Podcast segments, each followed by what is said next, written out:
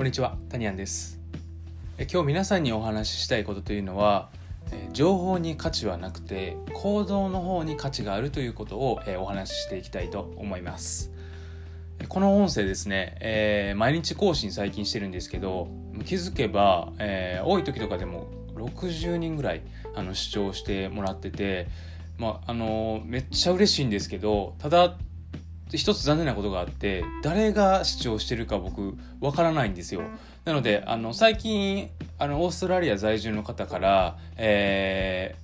ーまあ、聞いてますっていうのをすごいあのお返事あのいただけてすごい嬉し嬉しいんですけどもしねあの聞いてくれてる方で例えば僕のメルマガとか何かこう、まあ、ツイッターでもいいんですけど、えーされてる方いらっしゃいましたらぜひねあの一言あのなんかこう言っていただければあこの方聞いてるんだって思えるんで、まあ、言ってほしいなって、えー思います。言ってもらえるとすごい僕も、えーもっとねあのモチベーション高くできるかなと思ったんで、はい、ちょっとあの雑談だけちょっと入れましたけど、えーまあ、早速ね今日の、えー話、えーしていこうかなと思うんですけど、えーまあ、あの新型コロナウイルスのね、えことが、まあ、あってまあ、だいぶね日本もあの今日5月14日なんですけど、えー、39件が解除される発表っていうのは、まあ、あのされる予定となってます。で海外もねあの随分、うん、1ヶ月前に比べるとマシにはなってきてると思うんですけど、まあ、そんな、えー状況の中で、えー落ち着いてはきてるんですけどやっぱ今後のそのウィズコロナの状況アフターコロナの状況って、まあ、不安な方も多いと思いますしまだまだとはいえねあの BUYMA やってる方もそうだと思うんですけど売り上げが、えー伴ってこない方もいらっしゃると思いますし、えー売り上げが一旦落ちてしまって今、えーせっかく上がってきたと。で上がってきてもまた落ちるかもしれないこう不安を抱えながら過ごしてる方とかもいらっしゃると思うんですけど、まあ、そういう不安な時に、えーまあ、よくありがちなのがあのいろんなことを調べる調べるもそうですし情報をこう聞きに行くというか、えー知ろうとしてこう、まあ、あの取りに行くというかことをまあすると思うんですよね。でまあ、別にそれ自体は僕悪いとは思ってないんですよ。むしろあの情報すごい必要だと思いますし次に、動く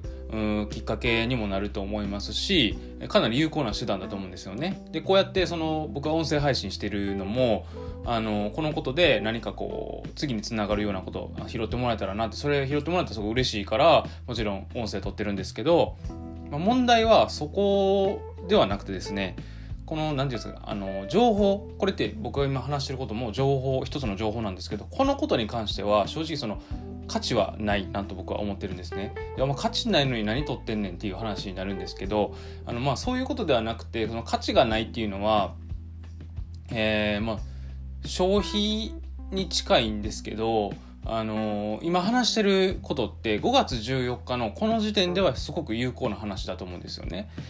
あの例えば新型コロナウイルスの話だと。だけど、えーこれが、まあ、1年後ですかってなったらあの少し前の話になってくるので価値自体は少し下がってると思うんですよ。あのああの時点で振り返ったらこうだったなとかっていうふうに振り返ることもできると思いますし特にその、えー旬な話題あの新型コロナウイルス以外の話精神論とか、まあ、そういうとこだったらまた別なんですけど、えーそういったところですねバイまで言うと今どういった買い付けができるとかどういったものが有効的だみたいな話って1年後にはすごい変わってると思うんですよ。えー、と特に今新型コロナウイルスの状況なのであのもう前もうかなり変わってくると思うんですよね。こうどんどんどんどんサイクルが変わるという話をしましたけどなので、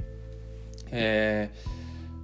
ーまあ、そんな感じでこう進んでいくので情報自体には正直その価値は僕はまあないっていう言い方しましたけどもあるとは思ってないんですよそこまで。だから何が大事かっていうとその情報を受け取った後に自分が行動することに価値があるんですね。だから情報を取るだけだったら価値はないんですよ。そういう意味で。だから情報を取っていかに自分で進んでいくか。情報を取った後の行動っていうところがすごく価値があるんですね。それをしないといつまでたっても情報っていうのは本当に価値のないものになってしまう。だから、えーっとその情報をちゃんと受け取ったらあのもう本当に少しでもいいんですよ。いきなり例えばじゃあ BUYMA の外注化やってない人がじゃ BUYMA の外注化のこと僕が言ってたとして、えー、明日からじゃあ全て一気にバーって進めていきましょう。それはでできないと思いますしそういうことを求めてるわけではなくて、えー、まあ外注化が大事だっていうことが多分分かったとしたら募集から始めてみよう。出品さんの募集だけ今日頑張ってやってみよう。まあ、そこもちょっとしんどかったら出品さんを募集するための募集文を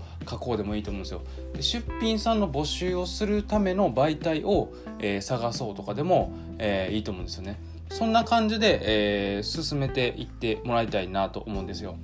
それをすることでその情報に対しても、えー、受け取った価値っていうのは見出せると思いますし行動に対しても価値っていうものが出てきます。